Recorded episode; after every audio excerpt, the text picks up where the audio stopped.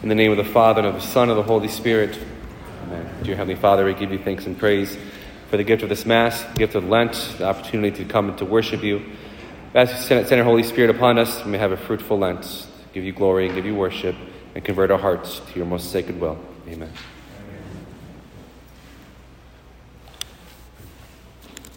As I was praying with the beginning of Lent, which is today, the first Sunday of Lent, I was praying with kind of the past few years of timelines. If you think about it, in the Lent of 2020 is when kind of COVID peaked and spiked, and we had to close our churches, right? With information we had at our hands, at our disposal, it was the right decision to make at the time. So we had a whole, like, half of Lent of 2020 we, were, we weren't in church. We were at our homes praying and fasting. We, we weren't in person for Palm Sunday, for Easter, these great feast days.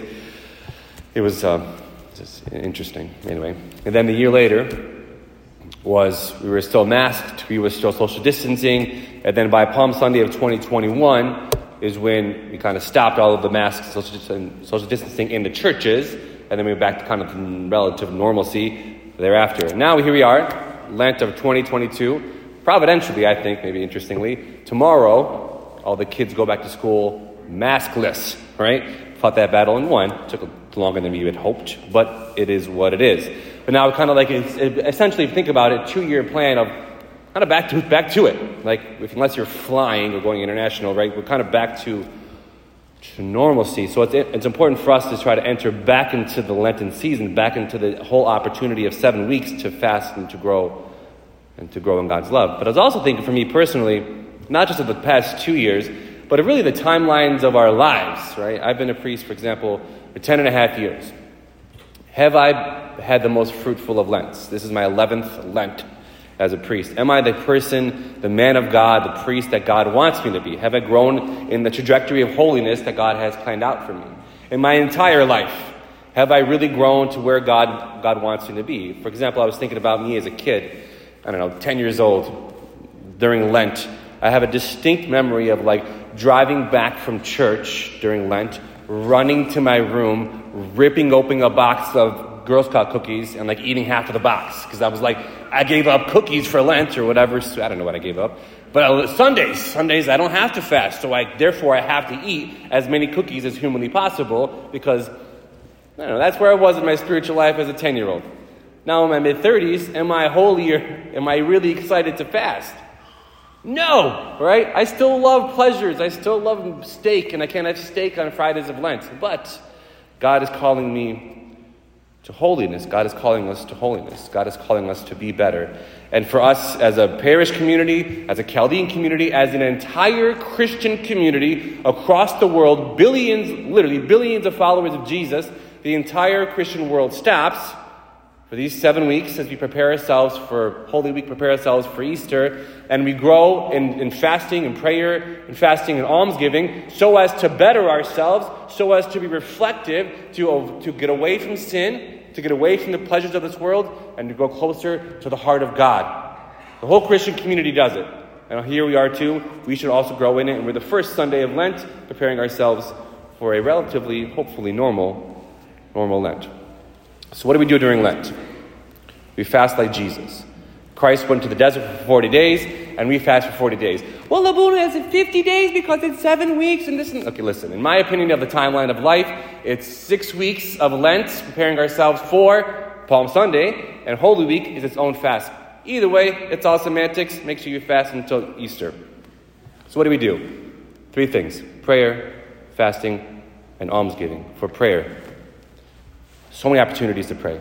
We have to be deeply embedded into the Word of God. We have to read Scripture. Father Mike Schmitz's Bible in a Year podcast is, is masterpiece. If you haven't started, start it. If you started and didn't finish it, restart it. Or go back to where you stopped and keep going with it. Scripture, the Word of God, has to be in our minds constantly.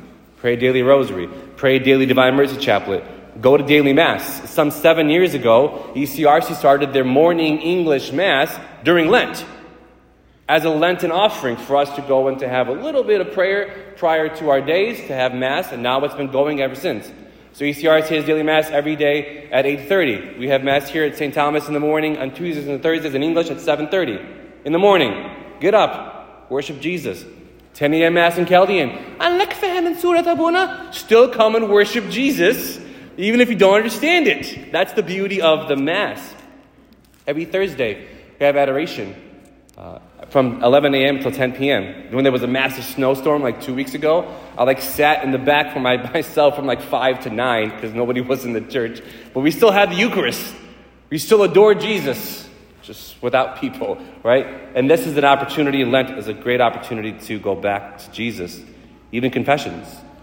Right? As the whole world pauses and reflects upon their souls, pauses and reflects upon their, their own relationship with God, when was your last confession? When was the last time you went to a minister of God and confessed your sins? Was it pre COVID? Was it last year, last Easter? Was it when you got married? Was it your first communion? Go back to God's mercy and enter into this Lent fruitfully. So, prayer, fasting, and almsgiving. Fasting. I have a story I tell all the time because it's oh so funny. It was a Friday of Lent. It, was, wasn't even a priest, it was a seminarian. Friday of Lent, went to my buddy's wing shop. He had like a wing shop, I don't know, whatever. So I'm there visiting him, and he's like, hey, you want some chicken wings? They're really good. I was like, yeah, it's Friday of Lent. I can't eat meat. We don't eat meat during Fridays of Lent. He's like, oh, we have shrimp. And I was like, sweet, run it. Give me some fried shrimp. One of the guys working with him, nice Chaldean loudmouth, was like, you know, do you eat meat during Lent? I was like, on Fridays I don't eat meat. He's like, you know that shrimp is going to be fried in the same oil they fry the chicken in. I was like, okay. He was like, for me, 50 days of Lent, I don't eat any meat. Okay, I'm, I'm going to still eat the shrimp, but thank you for your concern in my life. So then like, I'm eating the shrimp and talking to the guy because he seems really faithful. I'm like, you seem really faithful. You know, where do you live? What church you go to? He's like, oh, I don't go to church. I'm like, you don't go to church, you schmuck. Then what are you talking to me about eating shrimp fried? Like, what do you care where, I, where my shrimp is fried? Why? Because you don't even worship God. And I think about that often because in my heart I judged him. I really did. I was like, you're an idiot. Whatever. Thank you for judging me. Right? But in reality, he was trying. Right? He was trying. He's fat. He's on a different path of conversion than I was, a different path in his relationship with God than I was. But he was trying. And I pray that man has really converted his heart and goes to Mass to, to worship Jesus. And everyone's at different places in their fasting life. Everyone's at different places in their relationship with God. So even Isaiah is preaching it, right? He's really almost upset with those who are fasting. He says, Is it not, is not this the fast that I choose to loose the bonds of wickedness? Because fasting can't just be like, well, I fasted from meat for 50 days. I don't know, for example. Therefore, I'm amazing. I fasted from coffee all of Lent. I did such a good job. and I pat myself on the back. That can't be the purpose of Lent. And, and, and naturally, as we enter into Lent, there's going to be critics. It just, it's just kind of like part, like par for the course. It happens every single Lent. Like all you Catholics, or even like Chaldeans, who are not as faithful. Like, oh, you guys fast during Lent, but you eat sushi every Friday, you eat lobster bisque on Fridays of Lent. Hey, what kind of fast is that? Oh, you fast for Lent? Oh, God bless you. You haven't spoken to your brother in 20 years. Or you gossip about so and so, or you hate so and so. And they're 100% correct. They're right. They are. If we're going to fast from food, we have to have a conversion of heart as well. In our relationships and our love of God, we have to find peace in them. There has to be a connection. They can't be disconnected.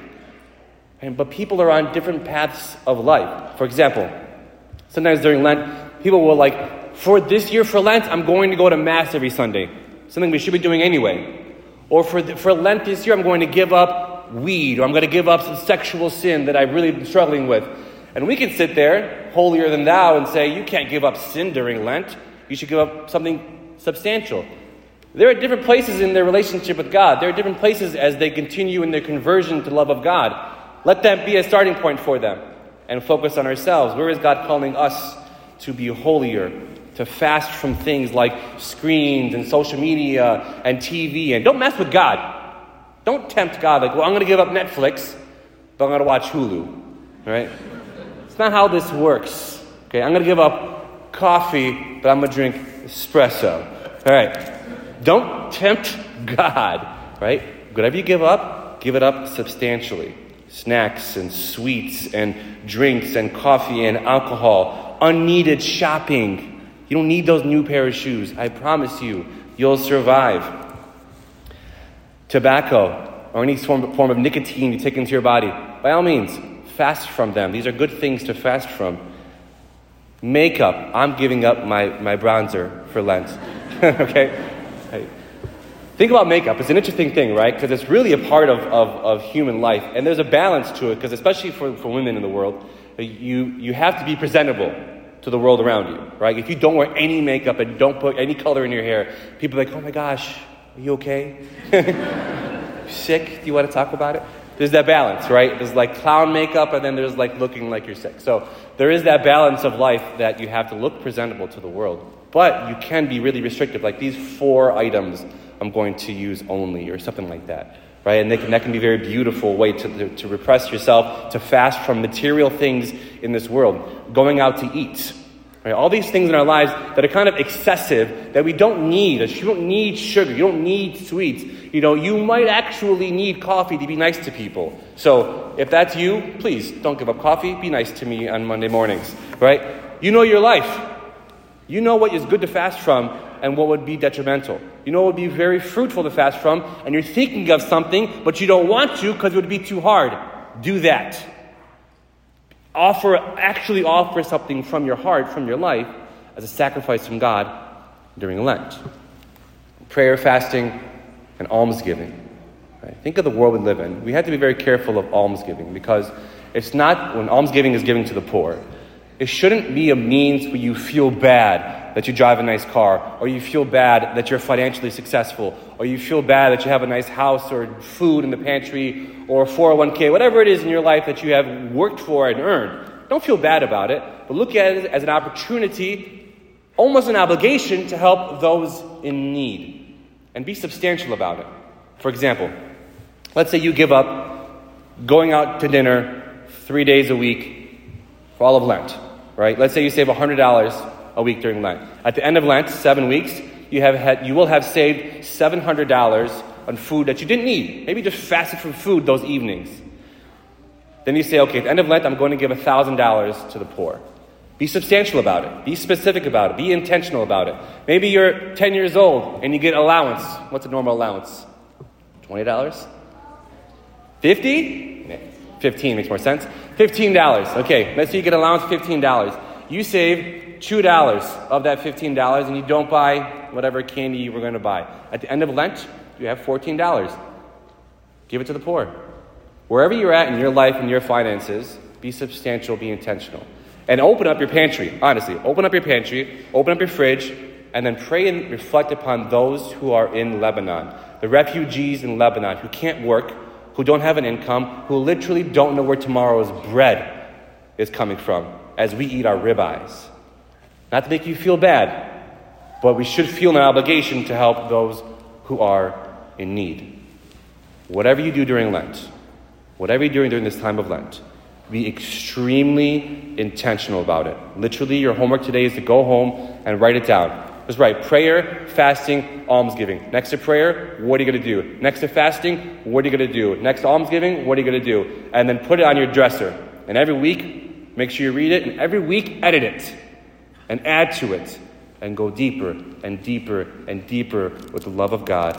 Let this be the first normal Lent in a couple years, but let it be a time of conversion for your hearts to go closer to the love of God. Amen.